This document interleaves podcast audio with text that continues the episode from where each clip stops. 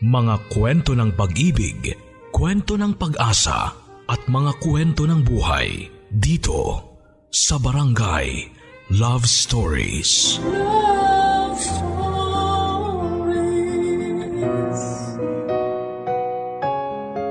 Hindi naman talaga kailangan na magsilang ng sanggol ang isang babae para matawag siya na isang ganap na ina. Sapat na ang tunay na pagmamahal at pag-aalaga na ginawa niya para kilalanin siya bilang isang mabuting magulang. Dear Papa Dudut, Bago ang lahat ay gusto ko muna kayong batiin ang isang magandang magandang araw.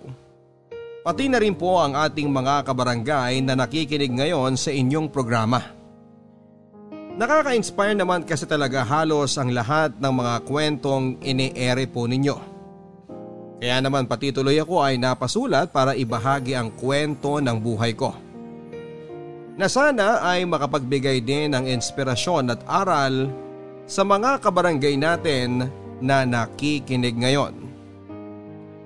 Sa totoo lang ay hindi ko naman alam kung paano ko sisimula ng kwento ko. Sa dami kasi ng mga nangyari sa buhay ko. Hindi ko alam kung alin ba doon ang uunahin ko. Siguro ay mag-uumpisa na lamang muna ako sa sarili ko at sa pamilya ko. Tawagin niyo na lamang po ako sa pangalang Kylie. 36 years old at taga Pangasinan at nagtatrabaho sa isang factory ng sapatos dito lang din sa amin. Pangalawa ako sa tatlong magkakapatid. Ulila na kami sa nanay dahil namatay siya sa panganganak sa bunso kong kapatid na si Sherwin. Si Papa naman ay isang dating OFW at nang mawala si Mama ay nag-decide na siyang dumito na lamang sa Pilipinas para alagaan kaming magkakapatid. Ulila na kami sa nanay dahil namatay siya sa panganganak sa bunso kong kapatid na si Sherwin. Si Papa naman ay isang dating OFW. At nang mawala si Mama ay nagdesisyon na siyang dumito na lamang sa Pilipinas para alagaan kaming magkakapatid. Nakapagpundar na rin naman daw siya ng isang jeep na ginagamit niyang pangpasada at isang luma pero medyo may kalakihang bahay na tinitirhan namin ngayon. Kaya kahit papaano ay may sari-sarili kaming kwarto. High school pa lamang ay nagwo-working student na ako sa isang fast food chain. Gusto ko kasing makatulong kay Papa. Dahil alam ko naman na hindi na rin kalakihan ang kinikita ng mga jeepney drivers sa ngayon. Papadudot na sa second year college ako at grade 6 si Sherwin nang dalhin ni Kuya Brian sa bahay ang girlfriend niyang si Irene. Buntis na raw ito at magsasama na sila. May trabaho naman si Kuya noon sa construction kaya hindi na rin tumutol si Papa. Kaya lang dahil siguro hindi pa sila handa sa buhay mag-asawa ay madalas silang nag-aaway. Hindi naman kasi regular sa trabaho si Kuya Brian. At si Irene naman ay nag-aaral din noon sa college. At kinakailangang tumigil dahil sa pagbubuntis nito. Bukod pa doon ay madalas nilang pag-awayan ang tungkol sa bisyo ni Kuya Brian. Pambababae nito at pati na rin ang paggamit ng ipinagbabawal na gamot. Mas lalong lumala ang pag-aaway nila nang pinanganak ni Irene si Angel. Madalas nga kapag nagsisigawan sila at naaalimpungatan ng baby nila ay pareho nilang hindi ito pinapansin at patuloy lamang sa pag-aaway. Kaya naman kami na lamang ni Sherwin ang kumukuha sa baby para patahanin ito. At dahil madalas nga na mangyari ang ganong senaryo ay napalapit na sa amin si Baby Angel. Lalo na sa akin.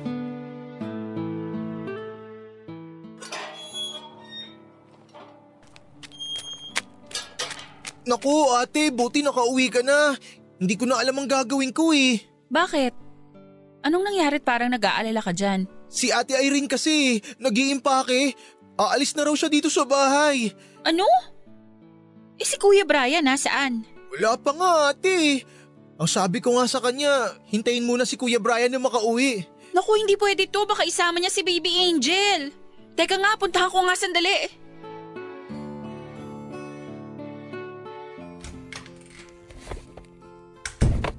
Irene, ano ba tong sinasabi ni Sherwin na aalis ka raw ng bahay? Bakit naka-impake itong mga gamit mo? Hindi ko na kasi kayang tiisin yung kapatid mo, Kylie. Punong-puno na ako sa kanya. Ano ba kasing nangyari?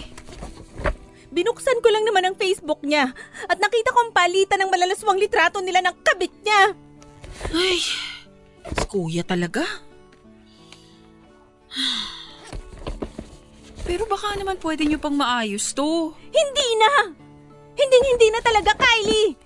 Imagine, gabi-gabi na niya akong kinakalabit sa kama at palagi ko siyang pinagbibigyan kahit pagod ako mag-alaga sa anak namin. Kaya hindi ko maintindihan kung bakit kailangan niya pang mambabae at makipagpalitan ng ganyang malalaswang litrato. Sige, Irene. Pero hindi mo man lang ba hihintayin na makauwi muna siya bago ka umalis? Para ano pa? Para madana naman niya ako sa paluhod-luhod at paiyak-iyak with matching pagmamakaawa. Not this time, Kylie. Kumita na lahat yon. Pagod na pagod na ako dyan sa kapatid mo. Eh paano si Baby Angel? Hindi naman pwede na dalhin mo na lang siya ng hindi alam ni Kuya Brian. Siguradong kami ang aawayin nun. Ang totoo, yun na nga sanang ipapakiusap ko eh. Na baka ikaw na muna ang bahalang mag-alaga sa anak ko. Ako? Ang, ang ibig mong sabihin, iiwan mo dito sa bahay ang anak mo? Oo, kasi hindi naman ako uuwi sa bahay namin. Makikituloy muna ako sa isang kaibigan. At kapag sinama ko si Baby Angel, baka hindi ako tanggapin doon. Tsaka sa'yo ko sana gustong ihabilin ng anak ko dahil sigurado naman akong hindi siya maaalagaan ng kuya mo. E kailan ka babalik? Baka sa susunod na buwan, basta Kylie, please. Ikaw muna ang bahala kay Baby Angel. Promise, babalikan ko rin kagad yung anak ko. Hindi naman talaga ako mahilig makialam sa away nilang mag-asawa. Lalo na at malakas ang pakiramdam ko na maghihiwalay din silang dalawa. Ang concern ko lang talaga ng gabing yon ay baka isama niya paalis si Baby Angel na sobra naming ikakalungkot sa bahay. Kaya hindi ko alam kung matutuwa ba ako o mas mag-aalala sa ginawang pag-iwan ni Irene sa anak nila ni Kuya Brian sa bahay. At sa akin niya pa talaga inihabilin. Napatanong tuloy ako sa sarili ko. Kaya ko na ba na maging isang responsableng tita? Sa huli ay nangibabaw na rin kahit papaano ang tuwa. Ayoko rin kasi na mapalayo sa akin ang pamangkin ko dahil napamahal na siya sa akin. Si Kuya Brian naman ay galit na galit nang makauwi at hindi naabutan si Irene. Ang sabi niya ay sigurado siya na sa bagong boyfriend makikituloy si Irene. Mula nga ng gabi na yon ay mas lalong nalulong sa bisyo ang kuya ko. Hanggang sa nagulat na labang kami na nasa presinto na siya papadudot at nakulong dahil sa paggamit at pagbebenta ng ipinagbabawal na gamot. Kami na nga ni Papa at ni Sherwin ang naging responsable sa pag-aalaga kay Baby Angel. Tatlong buwan na kasi ang lumipas at hindi pa rin bumabalik si Irene. Hindi rin namin makontak alinman sa mga cellphone number niya. Mabuti na lamang kahit papaano ay kumikita na ako ng pera na pandagdag gasto sa bahay dahil sa part-time job ko sa isang restaurant. Dahil hindi rin naman gaanong kalaki ang kinikita ni Papa sa pagtatrabaho bilang isang jeepney driver. Pero sa totoo lang, kahit na anong pag-aalaga ang gawin naming tatlo kay Baby Angel, iba pa rin ang kalinga ng isang tunay na ina. Lalo na kapag nagkakasakit at nauospital si baby. Kaya ginagawa ko ang lahat para maiparamdam sa kanya na kahit wala ang mami niya ay nandito naman ang mama ninang niya. Ate Kylie oh, magkape ka na muna. Salamat. Ate, ayaw mo bang magpahinga muna kahit sandali? Dito ka na kasi sa ospital dumiretso pagka-out mo galing sa part-time job mo eh. Ayos lang ako. Wala naman akong pasok bukas eh. Kaya ako na lang magbabantay kay Baby Angel ngayong gabi. Ay, alam mo ate, mabuti na lang hindi masyadong seryoso yung naging rashes niya. Nagpanik lang talaga kami ni Papa kanina kasi biglang namula yung buong katawan niya eh. Tapos ang init pa niya. Ako nga rin eh. Sobra akong nag-alala nung tumawag ka kanina para sabihin na nandito kayo ngayon sa ospital. Si Ate Irene ba? Hindi pa rin sumagot sa message mo sa kanya sa Facebook? Sigurado akong mag-aalala rin yun kapag nalaman niyang nandito sa ospital yung anak niya. Di pa siya nagre-reply sa akin. Nihintay ko nga na sumagot eh. Wala na talaga akong makontak sa mga cellphone number niya. Lahat cannot be reached. Akala ko nga ate pwede pa nilang maayos ni Kuya Brian yung relasyon nila eh. Mukhang malabo na talaga. Lalo na't nakakulong ngayon si Kuya. Kawawa din si Kuya no. Pinanagutan naman niya yung nangyari kay ate Irene pero wala rin. Iniiwan din siya. Kasalanan din naman niya. Kasi sinira niya ang buhay nilang mag-asawa. Hindi naman sa kinakampihan ko si Irene. Pero siguro bilang isang babae, naiintindihan kong naging sitwasyon niya. Pero alam mo kung sinong mas kawawa sa nangyayari ngayon? Ngayon, si Baby Angel. Imagine may sakit siya. Pero hindi niya kasama nanay niya kahit na tatay niya. Pero nandito naman tayo para sa kanya. Kita mo nga ate, galing ka pa ng school tapos pumasok ka sa trabaho. Wala ka pang pahinga pero nandito ka para kay Baby Angel. Kaya maswerte siya na may tita Kylie siya na nagbabantay sa kanya ngayon. Alam mo, Sherwin, kapag hindi pa rin bumalik si Irene, kakariring ko na talagang pagiging mama ninang ko sa batang yan. At kahit hindi man akong nagluwal sa kanya, gagawin ko ang lahat para maramdaman niya ang pagmamahal ng isang tunay na ina. Hindi na nga muli pang bumalik sa bahay si Irene. May isang beses lang na nag-text siya at sinabi na kami na muna ang bahala kay Baby Angel. Babalik din daw siya kapag mas maayos na ang buhay niya para kunin ang anak niya. At babawi na lang siya sa pag-aalaga namin sa bata. Pagkatapos noon ay hindi na siya muli pang tumawag o nag-text. Pero hindi rin naman mahirap alagaan si Baby Angel. Kahit nga papaano ay nawawala ang pagod ko sa trabaho at pag-aaral kapag umuwi ako sa bahay at nabubuhat ko na siya. Lalo na kapag nakikita ko ang mga ngiti niya at naririnig ang mga tawa niya. Sobrang nakakagaan ng pakiramdam. Nakakawala ng stress at pagod.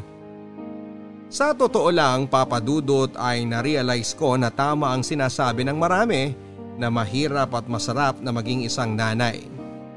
Hindi man sarili kong sinapupunan ng galing si Baby Angel, ay ginawa ko ang lahat para maiparamdam sa kanya ang pagmamahal ng isang tunay na ina. Nang makatapos ako ng college at magkaroon ng full-time job, hinati ko na ang pera at oras ko sa gastusin sa bahay at pagpapalaki kay Angel. Bumili ako ng books at inaral ko mabuti ang mga bagay-bagay tungkol sa pagpapalaki ng isang bata. At nang magsimulang mag-aral si Angel ay kinuha ko na rin siya ng educational plan. Kumuha din ako papadudot ng private tutor para mas matutukan ang pag-aaral niya. Ako na rin ang umaattend sa mga parents meeting nila sa eskwelahan at kakilala ko na nga halos lahat ng mga magulang ng mga kaklase niya.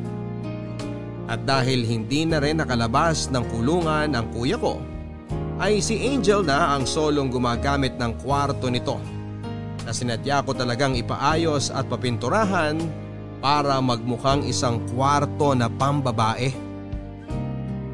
Lumaki na mabait at malambing na bata ang pamangking ko. Nag-aral siya ng mabuti at sinusunod ang pili namin sa kanya pagdating sa school at sa bahay. Paminsan-minsan ay nagtatanong siya kung nasaan ba ang mami at daddy niya.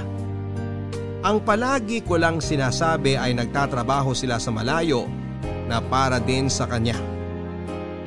Kaya ako na muna ang tumatayong magulang niya sa ngayon. Hindi naman siya kailanman nagtanim ng sama ng loob kina Irene at kay Kuya Brian. At alam ko na hindi lang yon dahil sa pagpapaliwanag ko sa kanya kung hindi dahil lumaki talaga siya na malawak ang pangunawa. Papadudot, tinutuko naman ang sinabi ko noon kay Sherwin. Nakakaririn ko rin ang pagiging mama ninang ni Angel. Dahil halos paikutin ko na sa pamangkin ko, ay tinuring ko na rin sariling anak ang buong buhay ko.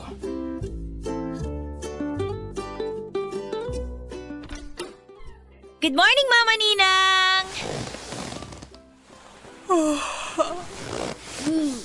Good morning!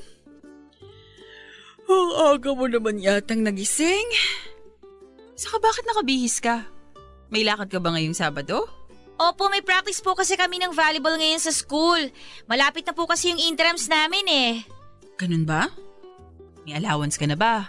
Opo, binigyan na po ako ni Tito Sherwin kanina bago po siya pumasok sa trabaho. Palis na rin po pala ako kasi nag-text na po yung mga classmate ko. Nandun na daw po sila, tita. O, sige, mag-iingat ka ha. Huwag masyadong magpapagabi. Opo, kiss na po, tita. Mwah! Bye-bye po!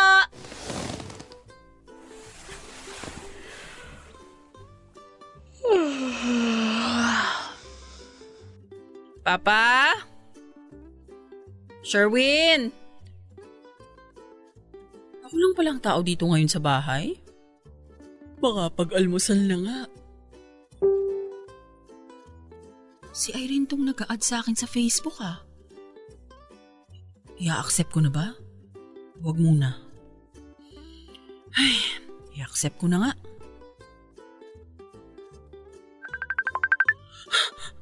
Ano ba to? Tumatawag na agad. Kailangan ko tuloy sagutin tawag niya.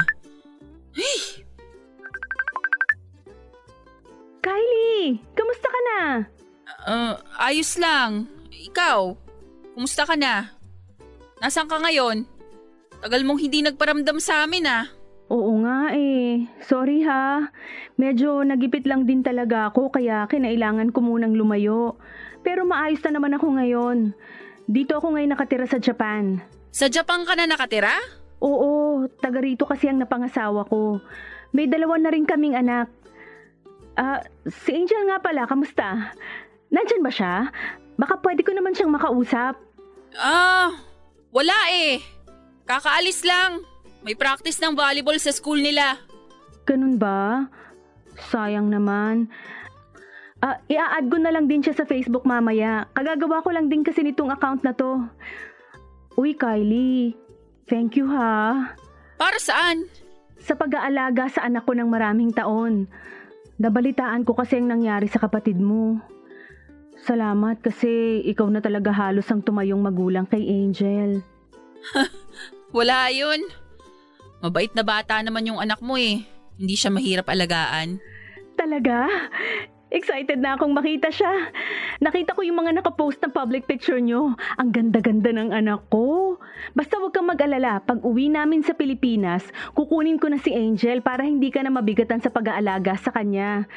Thank you talaga, Kylie. Marami pang ikinuwento sa akin si Irene tungkol sa naging buhay niya sa nakalipas na labing limang taon.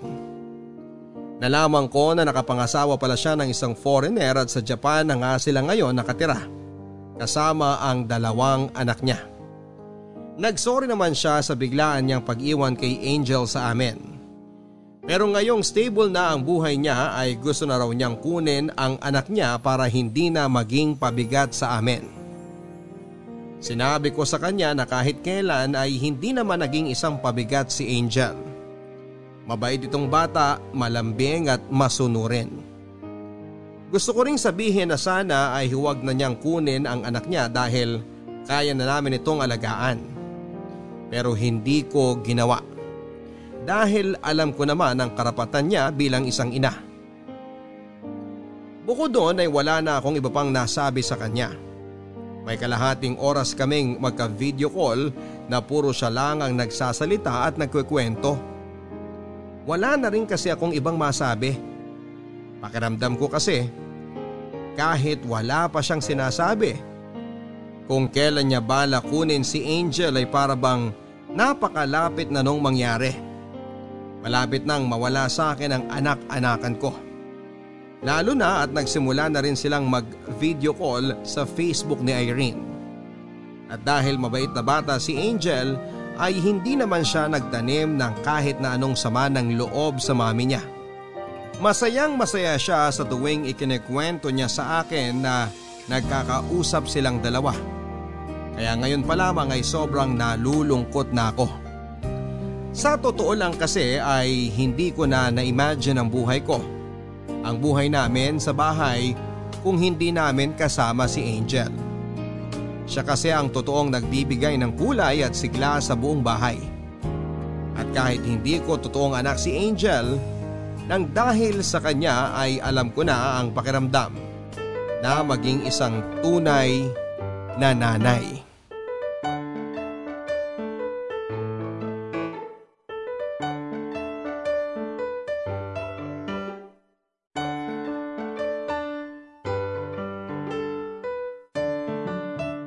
Taas naman ng grades ng pamangkin ko. Siyempre, mana po yata ako sa inyo, Mama Ninang, no? Ay, sana po matuwa rin si Mami kapag pinakita ko sa kanya to sa video call namin mamaya, no? Madalas ba kayong nagkakausap ng mami mo? Medyo po, mga ano po, mga tatlo o apat na beses po sa isang linggo. Eh, ano naman ang pinagkukwentuhan ninyo? Ano po, tungkol lang po sa mga kapatid ko na excited na rin daw po sila na makita ako tsaka makilala. Tsaka yung promise po niya na kapag umuwi po siya dito sa Pilipinas. Anong promise? Na ano po, isasama raw po nila ako pabalik ng Japan para magbakasyon. Excited na nga po ako, tita eh. Kasi makakita na po ako ng snow. Oo nga. Baka makita mo pa doon ang paborito mong artista na pinapanood mo dyan sa laptop mo. Isa rin po yan sa nagpapa-excite sa akin, tita. Ay, naku, 6 o'clock na po pala. Sabi ni mami, tatawagan daw po niya ako ngayon eh. Punta na po muna ako sa kwarto, tita. Bye, tita. Sige lang. Magluluto na rin ako mamaya ng dinner natin. Bakit ba kasi natanong-tanong ko pa yun kay Angel? Ay, O ate, ang lalim ng buntong hininga natin ah. May problema ba? wala naman. Nakwento lang ni Angel na madalas na pala silang nagkakausap ni Irene. Ang saya-saya ng pamangkin natin. Di okay yun kung masaya siya. Di ba? Pero alam mo, sa totoo lang ate, mabait na bata kasi talaga si Angel eh. Kaya siguro mabilis niyang napatawad ang mami niya sa pag-iwan sa kanya dito sa bahay. Pero ate, hindi pa naman tayo sigurado kung kukunin na talaga siya ni ate Irene, di ba? Gusto ko nang isipin na hindi talaga siya seryoso sa pagkuha sa anak niya.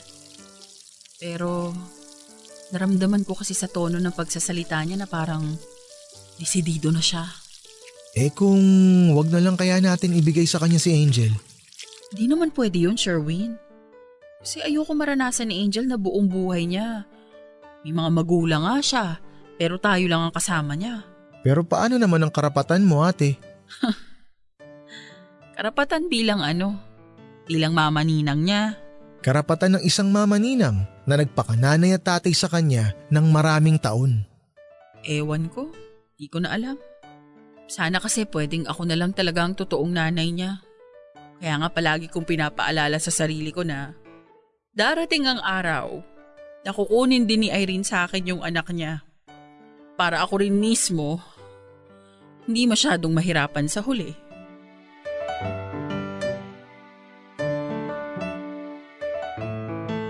Sa tuwing makikita ko kung gaano kasaya si Angel na naka-video call ang mami niya, ay pinipilit ko na lamang ang sarili ko na hindi ako malungkot. At ginagawa ko ang lahat para maipakita kay Angel na masaya din ako habang nagkwekwento siya ng mga napag-usapan nila ni Irene. Kahit ang totoo ay gustong gusto ko nang umiyak noon. Isipin ko pa lamang kasi na aalis na si Angel para sumama sa mami niya sa Japan ay sobra na akong nalulungkot.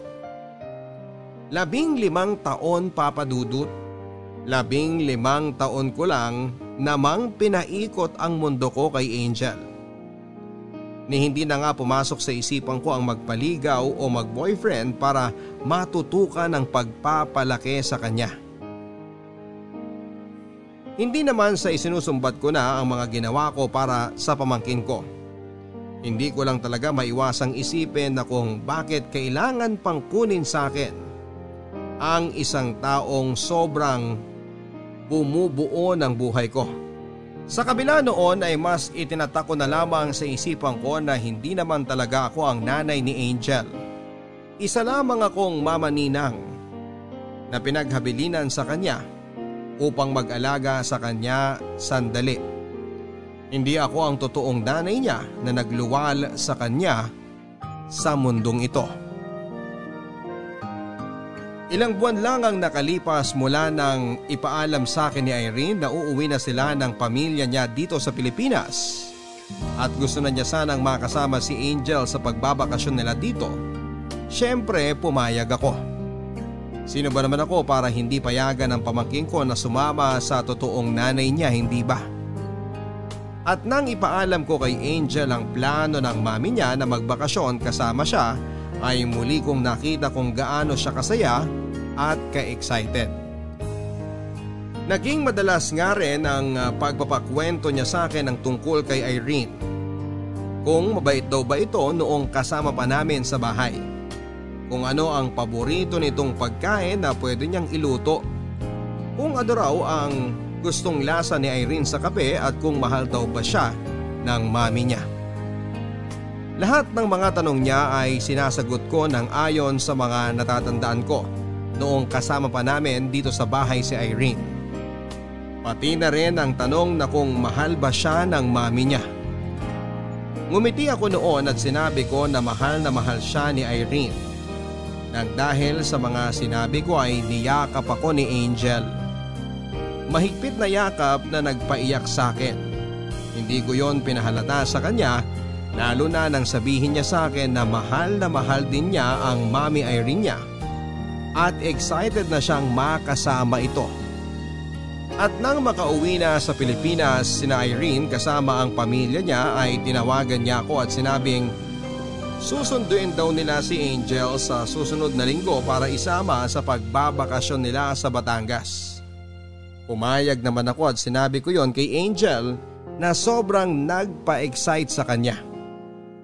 Mabuti na lamang at sem break nila yon kaya naman sinabi ko na okay lang kahit na ilang araw niyang makasama ang mami niya. Kaya lang isang araw bago ang dapat na pagsundo ni Irene kay Angel ay tumawag siya sa akin para sabihin na hindi na niya muna masusundo ang pamangking ko dahil may emergency daw ang asawa niya at hindi matutuloy ang bakasyon nila. Nareschedule yon ng ibang araw na hindi rin natuloy. Hanggang sa isang buwan na sila dito sa Pilipinas pero hindi pa rin sila nagkikita ni Angel.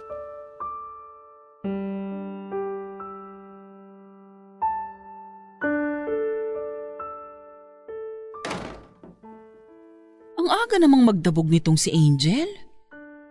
Ah, mukhang hindi na naman siya sisiputin ni Erin sa dapat na lakad nila ngayong umaga. Kausapin ko na nga.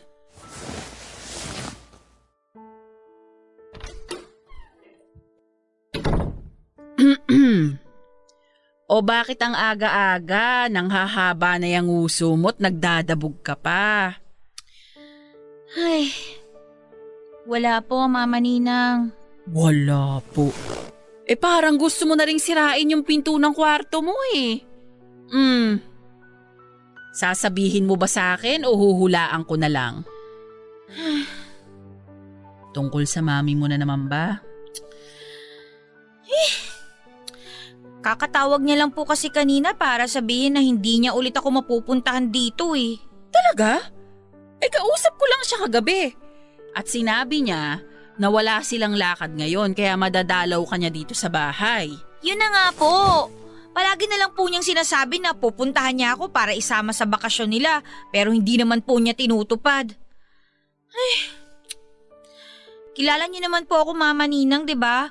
Alam niyo po na ayoko talaga nang hindi tinutupad yung pangako na binibitiwan sa akin.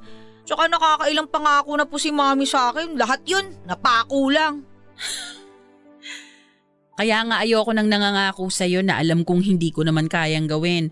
Kasi sigurado na magtatampo ka sa akin ng isang buwan. Buti pa nga po kayo eh. Naiisip niyo yun. Samantalang si Mami. Ilang beses na yung ginagawa sa akin. Ay, ilang beses na po niya akong pinapaasa. Hindi ka naman siguro gustong paasahin sa wala ng mami mo.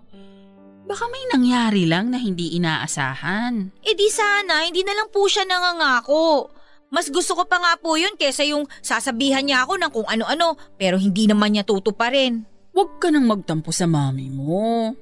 Alam mo namang may inaasikaso rin yun na negosyo ngayon, kaya madalas na walang oras sa maraming bagay. Isa pa, para sa'yo rin naman yung ginagawa niya eh. Eh pero ano ba naman po yung dalawin niya ako kahit isang beses lang po dito sa bahay, di ba? Hindi man lang niya naisip na gustong gusto ko rin siyang mayakap. At sigurado ako na gusto ka rin niyang mayakap ng mahigpit. Nagkataon lang talaga siguro na wala siyang choice ngayon kasi nga busy siya sa bagong negosyo nila. Ay, Mama Ninang, ayaw po ba sa akin ni Mami? Kaya iniwan na lang po niya ako sa inyo? Huwag mong isipin yan. Ano ka ba? Mahal na mahal ka ng mami mo. Kaya nga nagawa niya magtrabaho sa malayo kasi para sa iyo rin yon. Kasi gusto niya, pagbalik niya, mabibigyan ka na niya ng magandang kinabukasan. Ganito na lang, tayo na lang ang mag-date ngayon. Isipin mo na lang na ako ang mami mo ngayon at i-enjoy natin ang araw na to. Bakit kasi hindi na lang po kayong naging totoong nanay ko eh. Ayoko na po sa kanya. Pwede po ba na kapag kinuha nila ako, huwag niyo na lang po ako ibigay? Kasi kayo naman po yung palagi nandyan eh. Kayo po yung palagi nagpaparamdam ng pagmamahal sa akin. Tsaka kahit kailan hindi niyo po ako pinaasa tsaka sinaktan. Hindi kagaya nung ginagawa niya sa akin.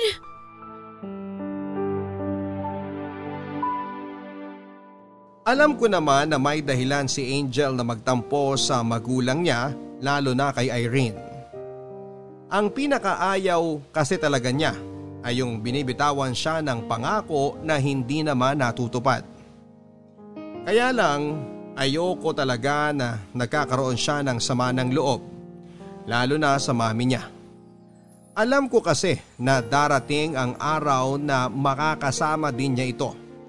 Mas mahihirapan siya kung meron siyang naiipon na sama ng loob kaya lahat ng mga positibong bagay ay idinadahilan ko na sa kanya para lamang hindi siya magalit kay Irene. Sinusubukan kong paliwanagan ang isipan niya na wala talagang kasalanan ng mami niya dahil para rin sa kanya ang ginagawa nito. At hanggat maaari ako na lang ang bumabawi sa mga pagkukulang ng magulang niya. Nasusuklian naman yon ng mga paglalambing na ginagawa sa akin ni Angel. Lalo na kapag pinaparamdam niya sa akin na sana ako na lang ang totoong nanay niya. Pagkatapos ng ilang beses na pagpapaasang ginawa ni Irene kay Angel, ay unti-unting nagbago ang ugali ng pamangkin ko. Nagsimulang bumaba ang mga grades niya. Ginagabi siya ng uwi hanggang pati ang paraan ng pakikipag-usap niya sa aming pangalawang magulang niya ay nagbago na rin. Nung una ay hindi ko yon masyadong pinapansin dahil naisip ko na baka nagtatampo lang ang bata. Pero habang tumatagal, parang mas lalo lang siyang lumalala.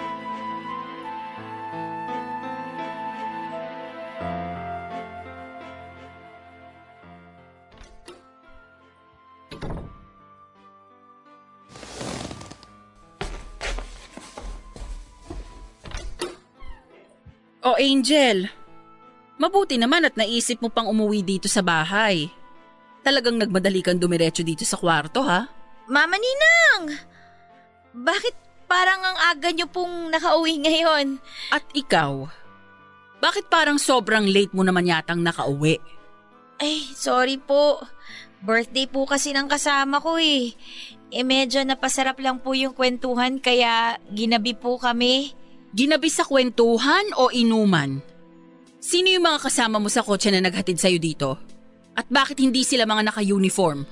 Mga kaklase ko rin po yun. Hindi po kasi sila pumasok sa klase kaya hindi po sila naka-uniform. At kaya ba kayo magkakasama kasi hindi ka rin pumasok sa klase mo? Pumasok po ako. Kaya lang intrams kasi namin ngayon kaya nag-half day na lang po ako at sumama po sa kanila. At kailan ka pa natutong magbulakbol? Hindi po ako nagbubulakbol. Hindi nagbubulakbol, pero nag-half day ka sa klase nyo at hindi ka dumiretso dito sa bahay. Intrams nga po namin sa school, kaya umalis na lang po ako dun sa school ng maaga. Wala rin naman kaming gagawin dun eh. At hindi mo man lang naisip na mag-text kanino man sa amin ng Tito Sherwin mo. Magte-text naman po dapat ako, kaya lang kasi nalowat po yung cellphone ko eh. Alam mo ba kung nasaan ang lolo mo? Nandun sa barangay. Pinagtatanong-tanong ka. Alalang-alala na kami dito sa bahay, tapos uuwi ka lang pala ng lasing? Wala naman po kasi akong sinabi na mag-alala kayo sa akin. Kaya ko naman po ang sarili ko. Kailan ka pa natutong maglasing ng ganyan? Ang dami nyo namang tanong eh. Hindi naman kita nanay, di ba? Oo, hindi mo nga ako nanay. Pero tita mo ko. At umayos ka ng sagot sa akin, ha? Iyon na nga eh. Tita lang kita. Kumakaasta kayo para kayo nanay ko ah. Teka nga, kanino mo ba natutunang sumagot ng ganyan? Pwede ba mama Ninang, bukas na lang po tayo mag-usap? Masakit po kasi yung ulo ko eh. Hindi! Alam mo, sanay na sanay kang tinatalikuran kami ng tito at lolo mo kapag pinapagalitan ka namin. Ano pa talagang problema mo? At nagpapakalasing ka ng ganyan? Gusto niyo pong malaman kung anong problema ko? Kayo! Kayo ni na mami! Kasi wala po kayong ibang pinaramdam sa akin kundi isa akong malaking pabigat! Ano? Hindi totoo yan! Hindi po totoo? Kaya po ba lagi ninyong pinaparamdam sa akin na okay lang na kunin ako ni mami sa inyo? Samantalang ako, palagi kong hinihiling na sana kapag dumating yung araw na yon, hindi niyo na lang ako ibigay. Kasi nga mas mahal ko kayo eh. Kaya lang, Mama Ninang, na-realize ko, pare-pareho lang pala kayo ni na Mami. Kaya please na ha, tigil-tigilan niyo na po ako sa pagiging nanay-nanayan ninyo sa akin. Teka! Angel! Lumabas ka na! Mama Sandali! Ninang! Labas na! Gusto Teka, ko Angel! Kinakausap pa kita! Labas na! Angel!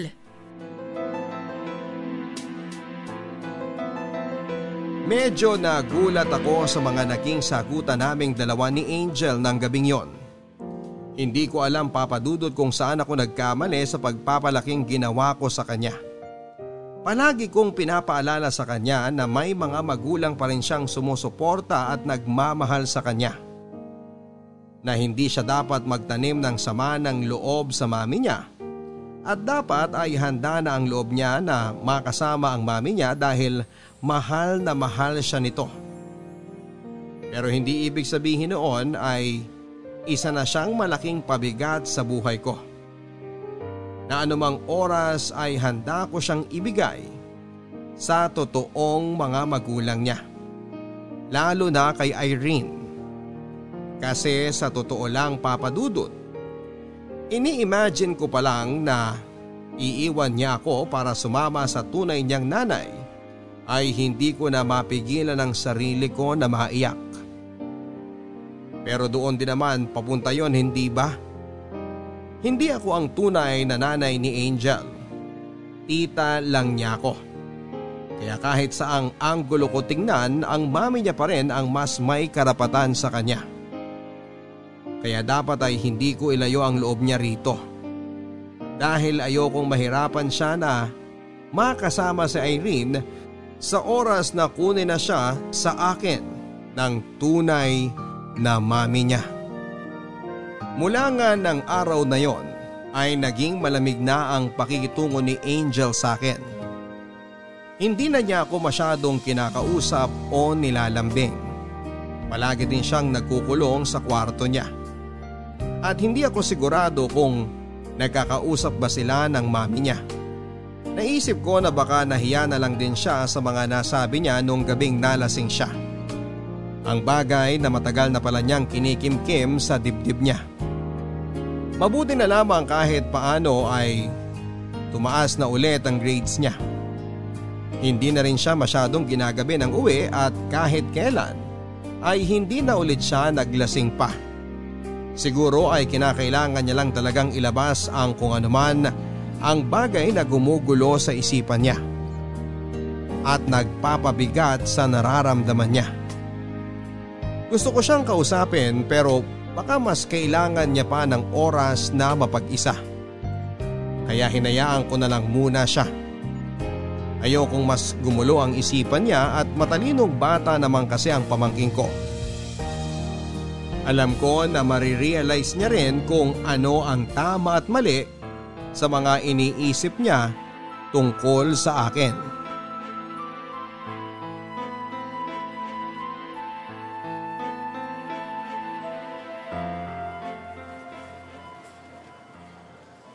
Buti na lang wala masyadong tao dito sa grocery. Makakapamilya ako agad at makakauwi ng maaga. Teka, si Irene ba yun? Siya nga, kasama yung bago niyang pamilya. Bakit hindi man lang siya nagparamdam kay Angel na nandito lang pala siya sa Pangasinan? Irene! Kylie? Ah, uh, Yaya, ikaw munang bahala sa mga bata. May kakausapin lang ako. Nandito ka na pala sa Pangasinan. Ni hindi ka man lang nagpaparamdam sa anak mo.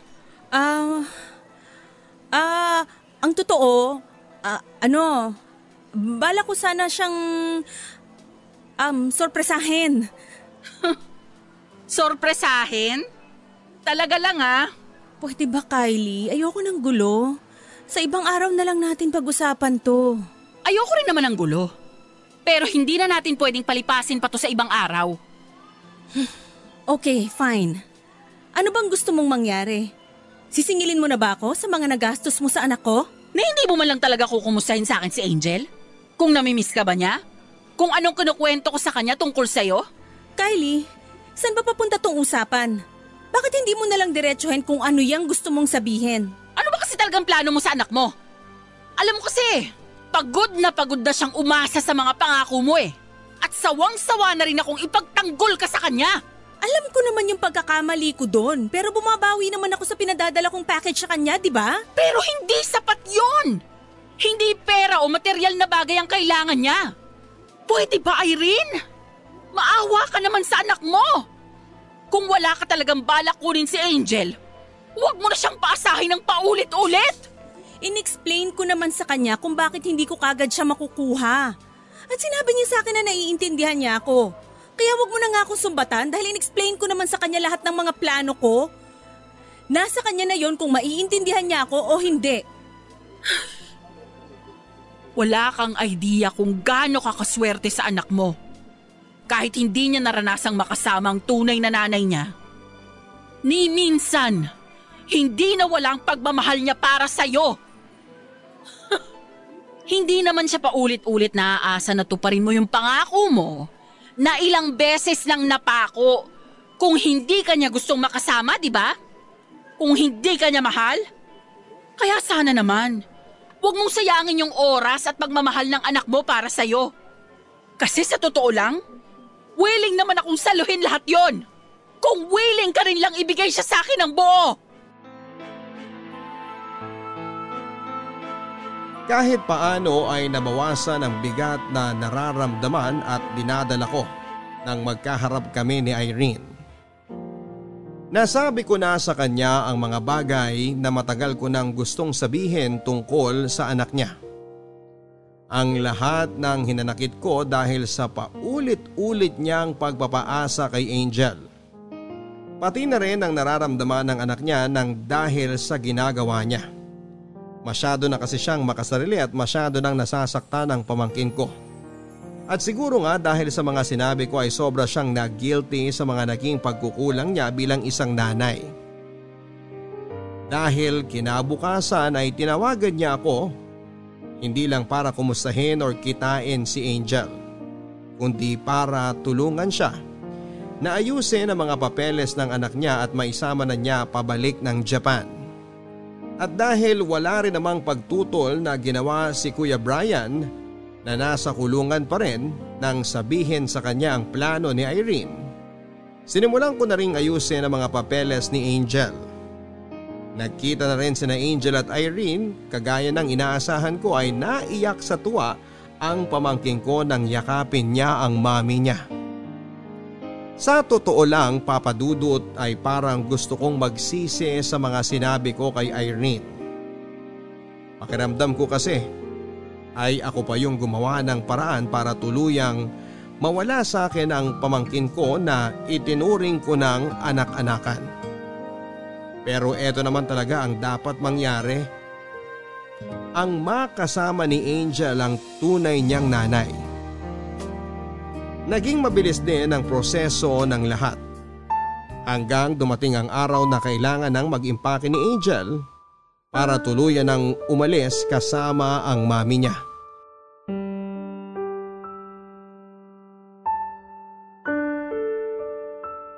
Mama Ninang, Pwede po ba tayo mag-usap? Sige. Tapos ka na bang mag-impake? Opo, tapos na po. Buti naman. Ano ba yung sasabihin mo? Medyo abala kasi ako dito sa ginagawa ko. Gusto niyo po ba talaga akong umalis? Napag-usapan na natin to, di ba? Aalis ka dahil kailangan mong sumama sa mami mo. Pero gusto niyo po ba talaga akong sumama sa kanya? Hindi naman na importante kung gusto ko o ayaw ko na umalis ka. Mas importante, ang magandang kinabukasan mo sa Japan. Ito naman ang matagal mo na rin gustong mangyari, di ba? Makasama yung totoong mami mo. Sa tingin niyo po ba, ito talaga yung gusto ko? Hindi niyo po ba talaga ako tatanungin kung ano yung gusto kong gawin sa buhay ko? Kung ano yung nararamdaman ko ngayon? Kasi Pinamimigay ako ng taong buong buhay ko. Kinilala ko ng nanay ko. Bakit Angel? May magbabago pa ba? Kapag nalaman ko kung anong gusto mong mangyari? Wala na. Dahil kukunin ka rin ng mami mo sa akin. O sige, gusto mong marinig kung ano ang gusto ko talagang mangyari? Simula nang mayakap kita. Mula nang matuto kang magsalita. At mula sa unang beses na narinig ko sa iyo ang salitang, Mahal kita, Mama Ninang. Araw-araw kong pinagdarasal noon na sana. Sana hindi ka nabalikan ng mami mo. Pwede niyo naman po kung hindi ibigay sa kanya eh. Kasi Mama Ninang, Ayoko pong sumama. Ayoko pong umalis dito. Pero hindi nga pwede. Dahil kahit kaano ko kagusto na sa akin ka na lang, na dito ka na lang sa bahay, hindi pwede.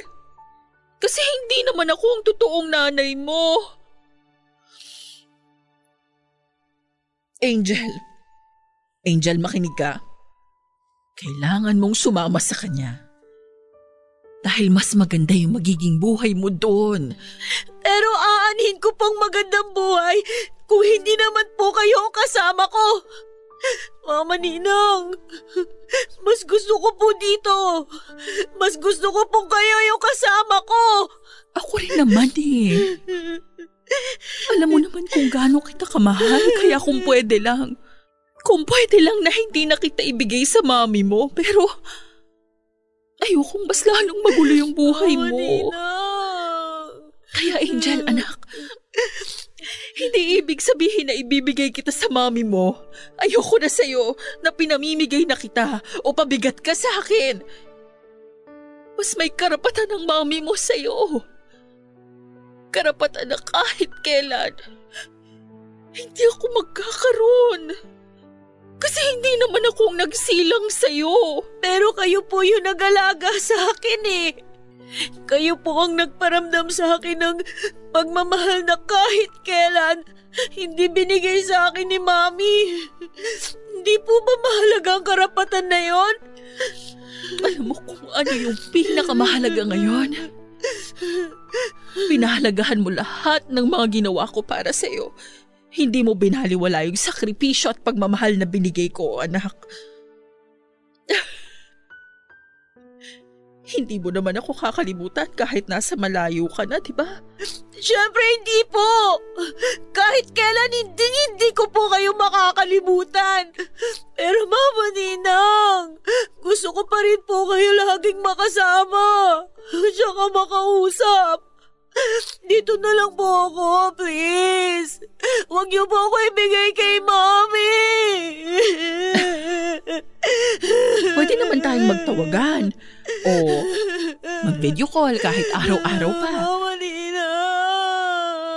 Para palagi ko pa rin maiparamdam sa'yo na kasama mo pa rin ako kahit wala na ako sa tabi mo.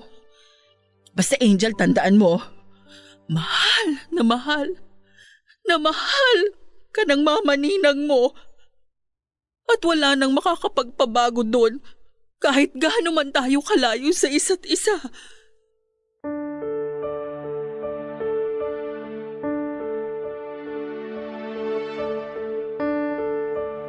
Papadudot, hindi ko na nga pinigilan pa si Irene na makuha si Angel mula sa pangangalaga ko.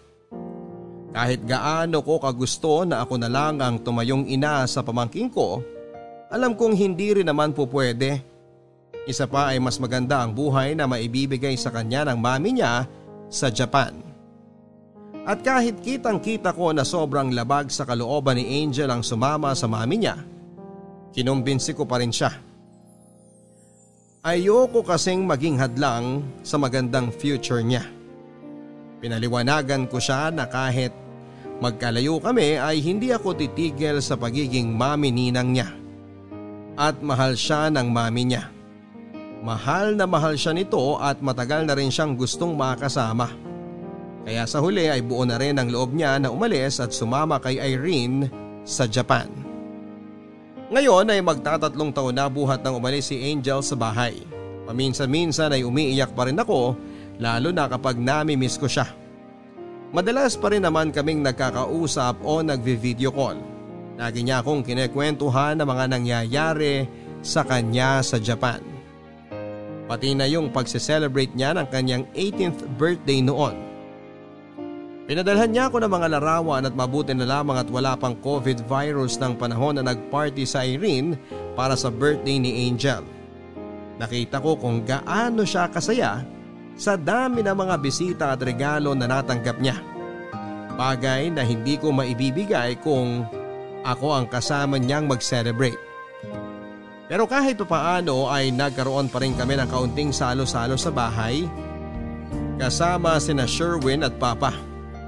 Habang nag-video call si Angel. Gusto ko kasing iparamdam sa kanya na parte pa rin siya ng pamilya. Palagi ko ring pinaparamdam na pwede niya pa rin akong kwentuhan kagaya ng dati. Naging magkalayuman kami ay hindi ako mawawala bilang mama ninang niya. Nangako naman si Angel na ako ang kauna-unahan niyang dadalawin at yayakapin sa pag-uwi nila dito sa Pilipinas. Hindi ko sigurado kung lahat ng iyong mga listener ay naiintindihan ang ginawa kong desisyon para sa pamangking ko. Siguro ang iba sa kanila ay maiinis dahil parang kuting lang siya na ibinalik ko sa mami niya. Kahit pwede ko naman talaga siyang ipaglaban. Pero papadudot ayoko kasing maging makasarili at ipagdamot hindi lang ang magandang buhay na pwede niyang makuha kung hindi ang karapatan ng totoong mami niya. Hindi pa man ako isang tunay na nanay ay alam ko na rin halos ang pakiramdam kung paano magkaroon ng isang anak. At naniniwala ako na sapat na yung maiparamdam kong pagmamahal kay Angel para maramdaman niya ang pagmamahal ng isang tunay na nanay kahit na hindi ako ang nagsilang sa kanya. Dito ko na po tinatapos ang sulat ko. Sana kahit papaano ay may naihatid pa rin na aral sa buhay ang kwento namin ng anak-anakan ko. Na kaya nating maging isang mabuting magulang kahit na hindi tayo ang nagsilang sa bata. Muli ay nagpapasalamat ako sa pagpili at pagbabasa ninyo ng sulat ko. More power and God bless po sa inyong lahat. Ang inyong forever kabarangay, Kylie mga kwento ng pag-ibig, kwento ng pag-asa at mga kwento ng buhay dito sa Barangay Love Stories. Love